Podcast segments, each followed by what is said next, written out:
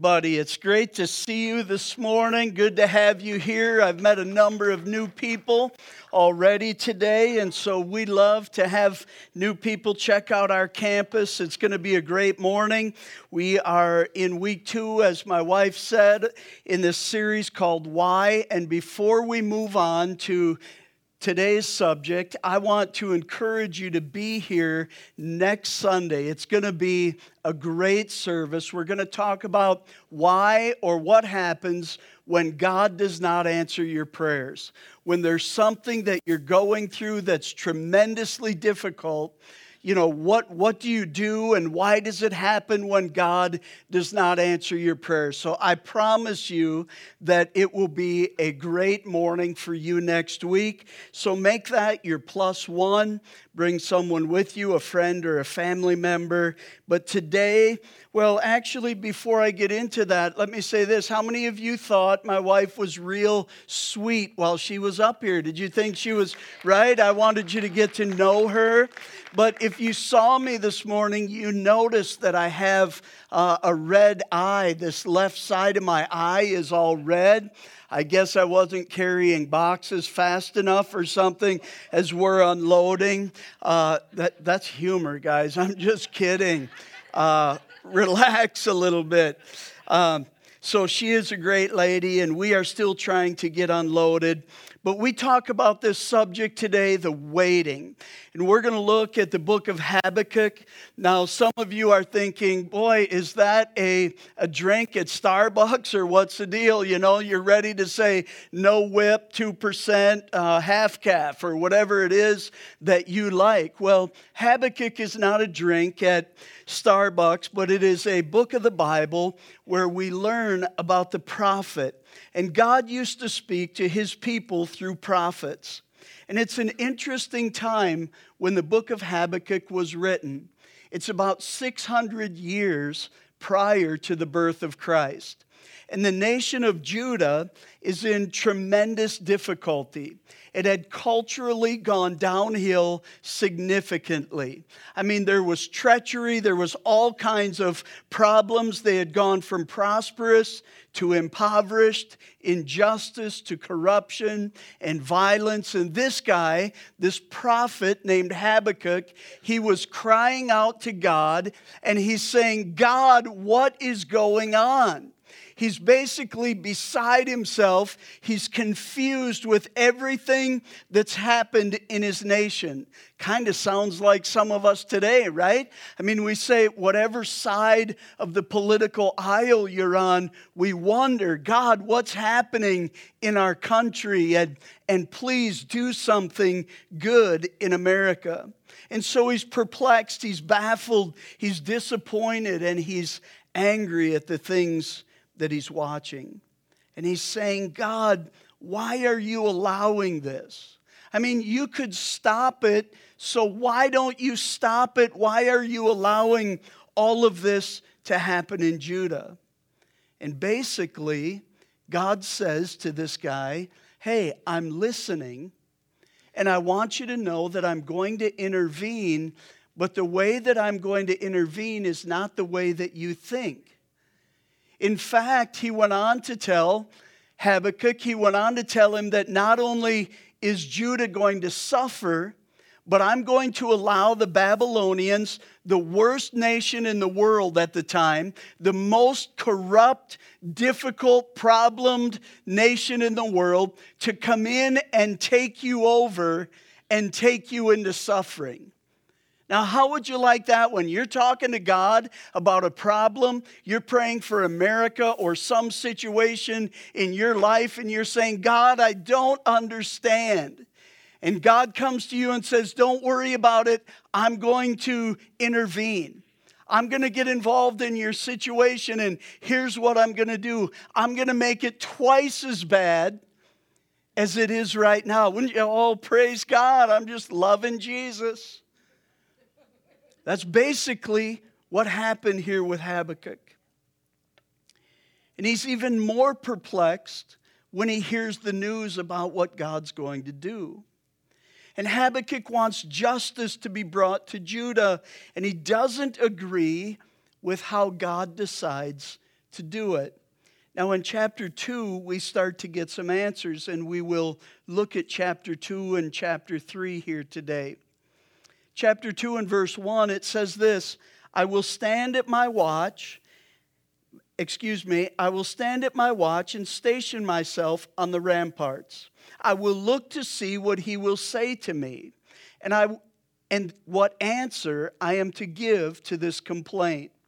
Then the Lord replied, Write down the revelation and make it plain on tablets so that a herald may run with it.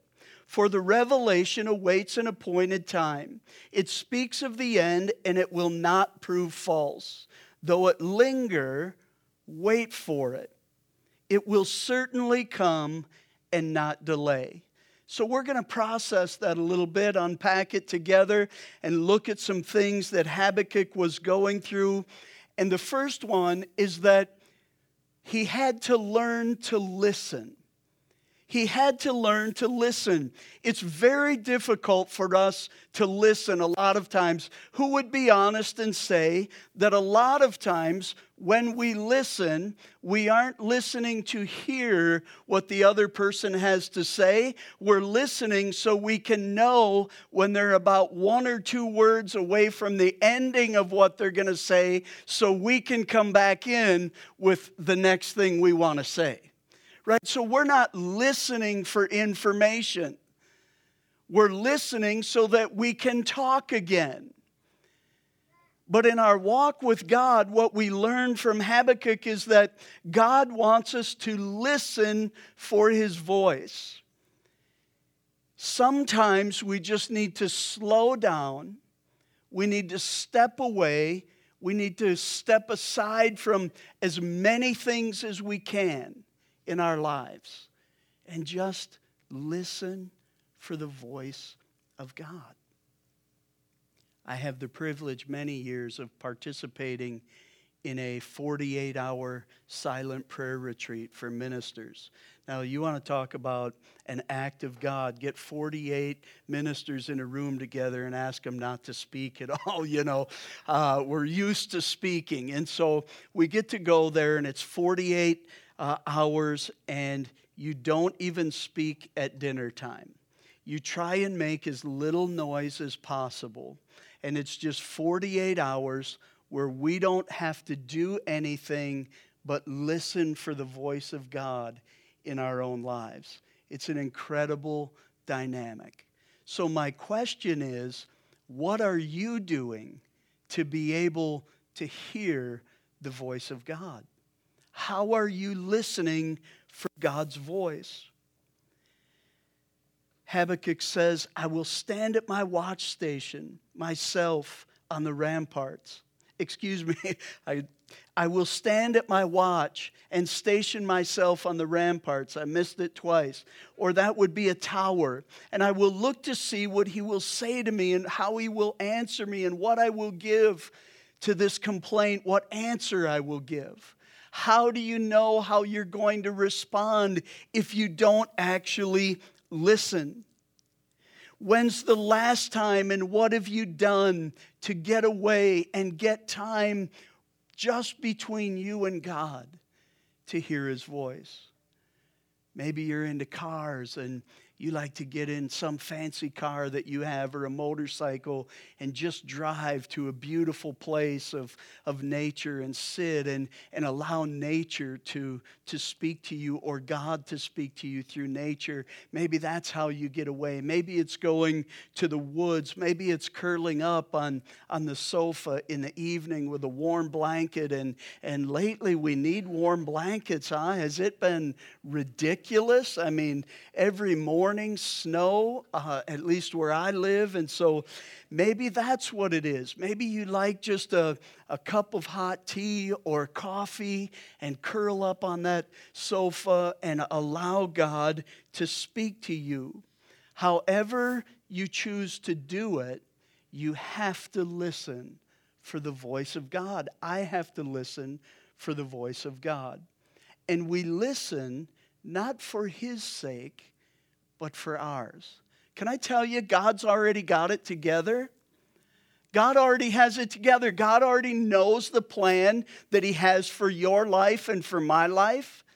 We don't have to listen for his voice so he knows or so he gets a chance to tell us because he's just so bored. You know, man, I wish I could talk to somebody. You know, man, I wish I could do something. No, God's got it all together. We need to listen for our well being. We need to listen because He's got plans to bless us and prosper us, plans for our good, plans to make a difference in our life and the only way we will hear is if we listen closely. Number two, Habakkuk in verse 2, he wrote, it says this write down the revelation and make it plain on tablets so that a herald may run with it. There's something about this principle. How many times when God speaks to you, a few weeks later, do you say to yourself, Man, I wish I could remember that? A new couple came up to me several years ago, about seven years ago at church, and, and they said, Pastor, we're praying about something, and we're, we've been praying that God would give you a message for us to confirm what we're praying about. And so on that day, I, I said, You know, I'm not going to say Thus saith the Lord, but this is what I'm impressed on.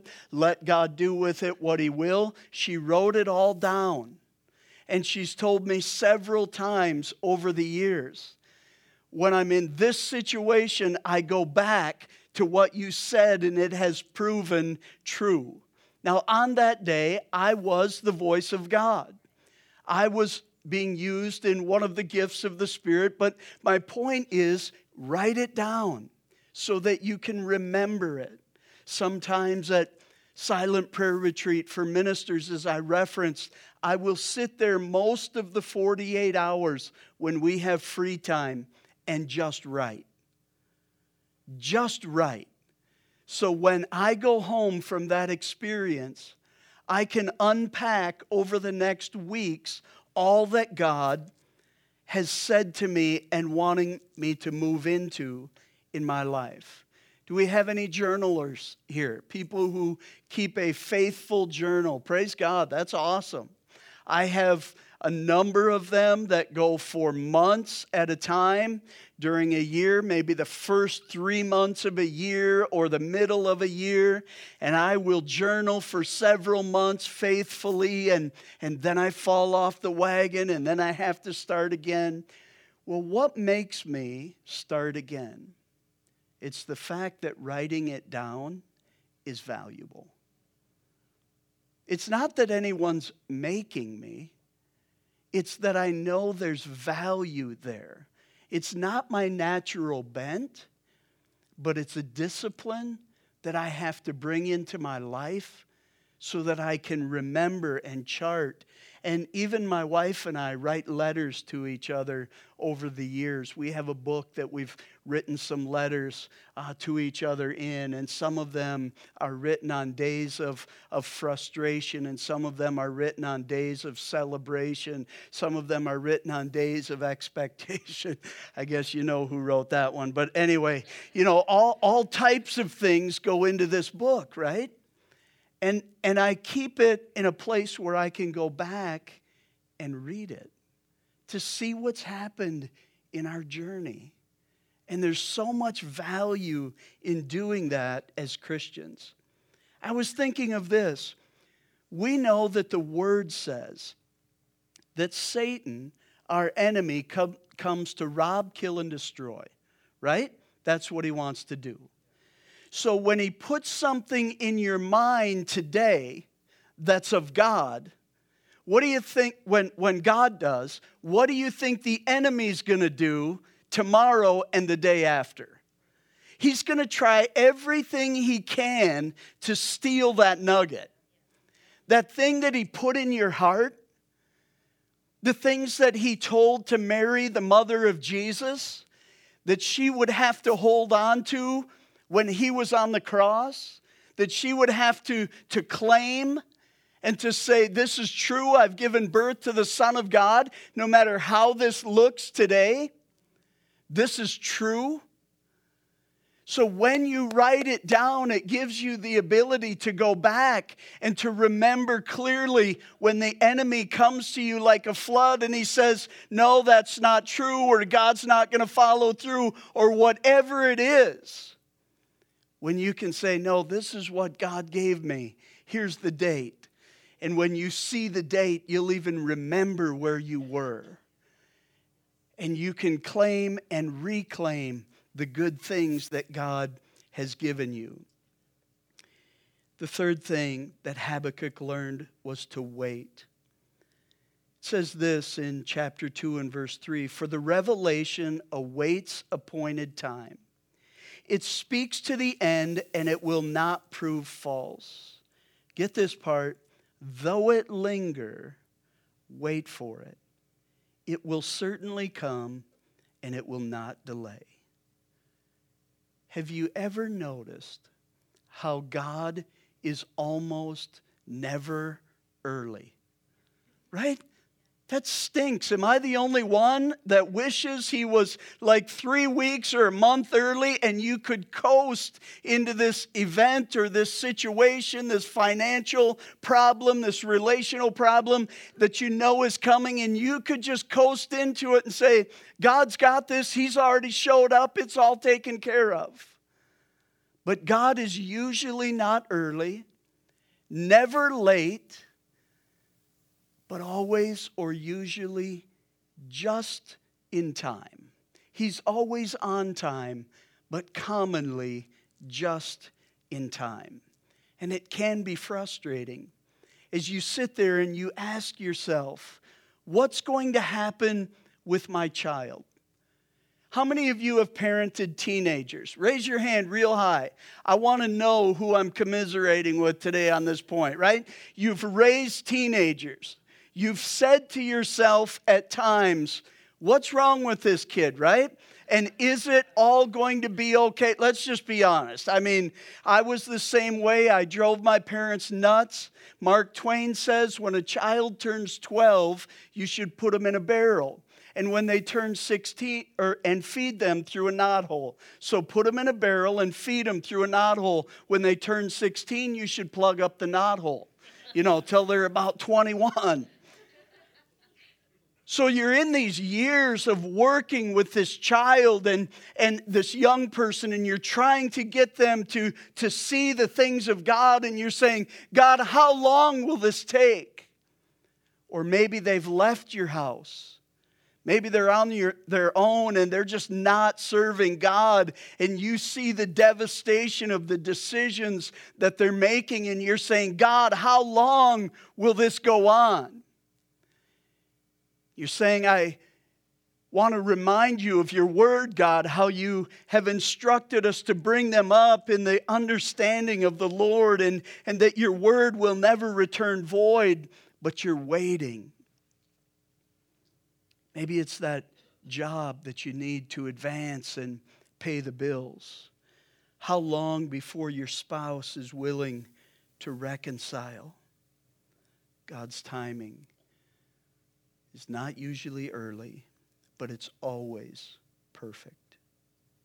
But the waiting part is so hard. You want answers. I want answers. God says, wait. But Lord, don't you see my situation? Yes, I see it. And what Habakkuk didn't understand at the time or what he didn't have at the time were Paul's words that I will work all things together for the good of those who follow after the Spirit and not after the flesh. God's putting all of this in an oven and he cooks it all together. It looks kind of yucky when it goes in, right?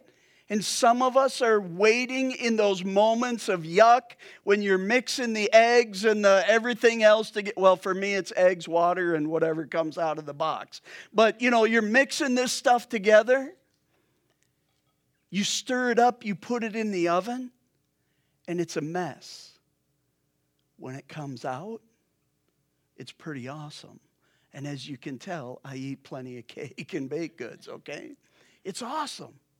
That's how life is. And you may be in one of those moments right now where you're waiting. King David waited 15 years from the time he was anointed king till the time he became king. Joseph waited 20 years from the time he had the dream about being over his brothers until that dream came to pass. And so waiting can be so difficult. So, what do we do in the waiting? Habakkuk 2 tells us about how the justice of God will take place in Judah, but Habakkuk chapter 3 tells us what we can declare based on what Habakkuk declared while we're in the waiting time. Three words I want to give you. The first one is remember. Habakkuk 3 Lord, I have heard of your fame.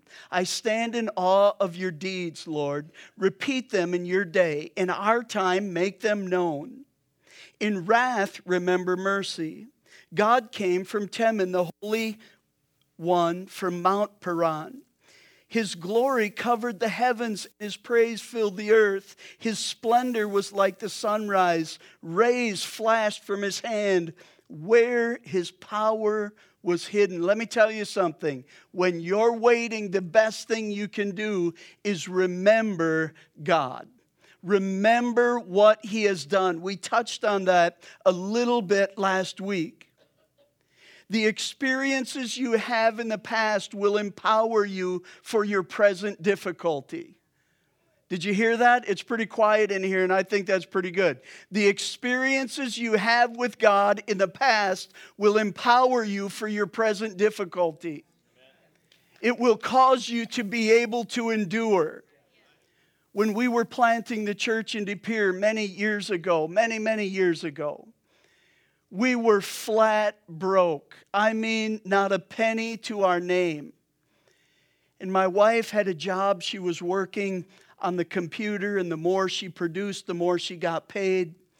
She came out one day, I was mowing the lawn, and tears in her eyes, and, and I said, What's wrong? And she said, My computer broke down. And I'm like, Well, just fix it because she's techie. She's the one who, when I waited too long to fish, fi- fixed the dishwasher.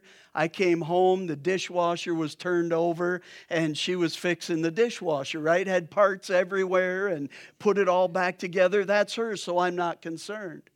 And she said, No, Dan, you don't get it. Our computer is gone. And we don't have the money to replace it. We don't have the money to get it fixed. We don't have the money. I've done everything possible and it will not start. It is kaput, right? We stood there and we prayed. God, now you might think this is crazy. Bring that computer back online. We got work to do and we we this is our bread and butter. And we're doing a work for you, bring it to pass. She goes back in, pushes the button, and it comes on. Okay, now wait a second. That isn't even the greatest part. The greatest part that is in that is that all of the years past or since I have been able in tight situations to look back even to that point and say, God is always with me in the waiting. God is always in my circumstance. It may not look like it, but God is going to come through at just the right time. And so, even to this day, I don't have to get excited about it. So I can learn from those things. Because what God has done, the experiences I've had with Him in the past, will empower me for my present difficulty. Number two, embrace. Habakkuk says, I heard and my heart pounded, my lips quivered at the sound. Decay crept into my bones, and my legs trembled. Yet I will wait patiently for the day of calamity to come on the nation invading us. Though the fig tree does not bud, and on the tree there are no grapes on the vines, though the olive crop fails and the fields produce no food. Though there are no sheep in the pen, no cattle in the stalls, yet I will rejoice in the Lord. I will be joyful in God my Savior. Basically, Habakkuk is saying people are going to suffer, and some are even going to die. You say, Oh, great, Pastor Dan, what a powerful word. One of the best things that you can do is learn to embrace God in every season of the journey that He has you in. Because it may be dark tonight, but joy comes in the morning. But that does not replace the fact that you're going to go through some dark times that you've got to wait through and you're going to get pushed around and you're going to get beat up a little bit. It's just how it goes. And Habakkuk came to grips with that. And a lot of the stress, a lot of the difficulty in our lives relating to God during turmoil comes from the fact that we are still bristling at the fact that He hasn't fixed it immediately. And He's not, that kid said amen, I believe, if I'm not mistaken. That's how I interpreted it. Habakkuk was also saying it's going to get worse before it gets better. Babylon was going to come into Judah and it was going to get worse before it got better. What if that's how God answered your prayer? Hey, put on your seatbelt. It's not over. It's not over. It's going to be even more difficult. You see, we enjoy God on the mountaintops. But it's in the valleys that we learn how to trust God. Did you hear me? We enjoy God on the mountaintops, but it's in the valleys where we learn how to trust God. It's God's desire that we can trust Him in everything, and God wants to give us strength. That's our final thought. Habakkuk found strength. The sovereign Lord is my strength. He makes my feet like the deer. He enables me to tread on the heights. Christians are famous for saying that God will never give you more than you can handle. Can I say that's just not accurate? God will commonly give you more than you can handle. That's a misquoted verse about temptation in my life, I have found that many, many times God has given me more than I could handle. But He's also given me His grace and strength during those times to make it through whatever it is that I have to go through. And so Habakkuk declares that the Lord will give him strength in this season, and he speaks of God's sovereignty as she begins to play, I just want to remind you of God's sovereignty. It means that God is in control. God is in control. He's got a plan. He's got a plan for you. He's got a purpose for you. He is going to bring it about. He's going to bring about all of the things that He has seen long ago before you were even born. But there are going to be times it's like you feel the ingredients are all mixed up and you're in the cooker and God is building it. What happens if you come into the kitchen 20 minutes or so after you've had a baked good in the oven? It smells good, doesn't it? And have you ever considered the fact that as you're in the waiting process, as you're in the refining fire of waiting with God, and He's strengthening you through that time, it's creating a sweet smelling aroma for God. And He says, I, I see Him. I see Him. I see her. She's one of mine. That couple, I see them, they're going through difficulty. And I know that I'm going to bring them through it. I see the end product, I see the good that I have planned for them, but they can't see it right now while they're in the fire. God will give you strength for that fire. Don't quit. Turn to God. Let Him be sovereign in your life. God is on the throne. A lot of times people make this statement. They say, God is still on the throne. Can I tell you something? I don't like that statement because it gives the impression that at some point maybe God won't be. But God is just on the throne, and He is always going to be on the throne. Whatever you face in your life, it's not like the throne gets shaky. It's not like, you know, maybe He's going to fall off based on your circumstances. God just is, and call out to Him Whatever your need is, say, God, you've done it before, do it again. And we can trust that God will do it again. Let's pray. Father, thank you for the fact that when we walk through difficult times, when we're in this waiting season, that you're there with us. That even though on certain things it may get worse before it gets better, you're there. Help us to listen with open ears. Help us to stop making our complaint about why you're not changing it in our time frame and allow you to be sovereign and do what you want to do when you want to do it, understanding that that road will at times walk us through difficulty. Empower comfort, encourage people who are in the waiting process today. Amen. Here's what